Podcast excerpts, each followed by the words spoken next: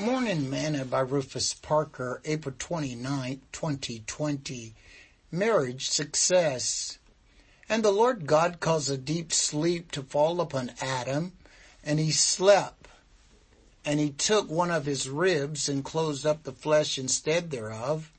And the rib which the Lord God had taken from the man, he made a woman, and brought her unto the man. And Adam said, This is now bone of my bones and flesh of my flesh. She shall be called woman because she was taken out of man. Therefore shall a man leave his father and his mother and shall cleave unto his wife and they shall be one flesh. Genesis chapter 2 verse 21 through 24.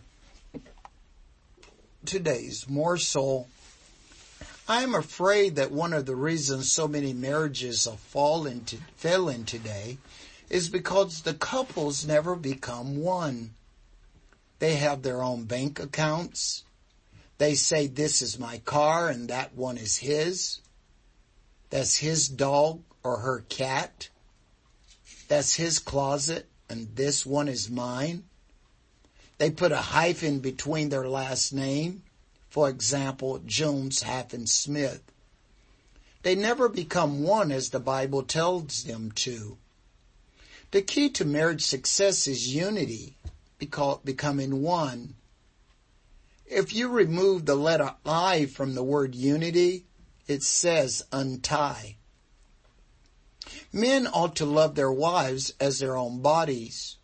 He that loveth his wife loveth himself. And for this cause shall a man leave his father and mother and shall be joined to his wife and they two shall become one flesh. Emphasis mine. Ephesians 5 verse 28 and 30 through 31. And the wife shall submit herself unto her own husbands as unto the Lord. For the husband is the head of the wife, even as Christ is the head of the church, and he is the savior of the body. Ephesians chapter 5 verse 22 to 23. Therefore, success in marriage is more than finding the right person. It's becoming the right person. I love you. I love you. I love you. What more can I say but that I truly love you? And I will try to live my life so that it says it too. I love you. I love you. I truly love you. Thought for today. Success in marriage is more than finding the right person.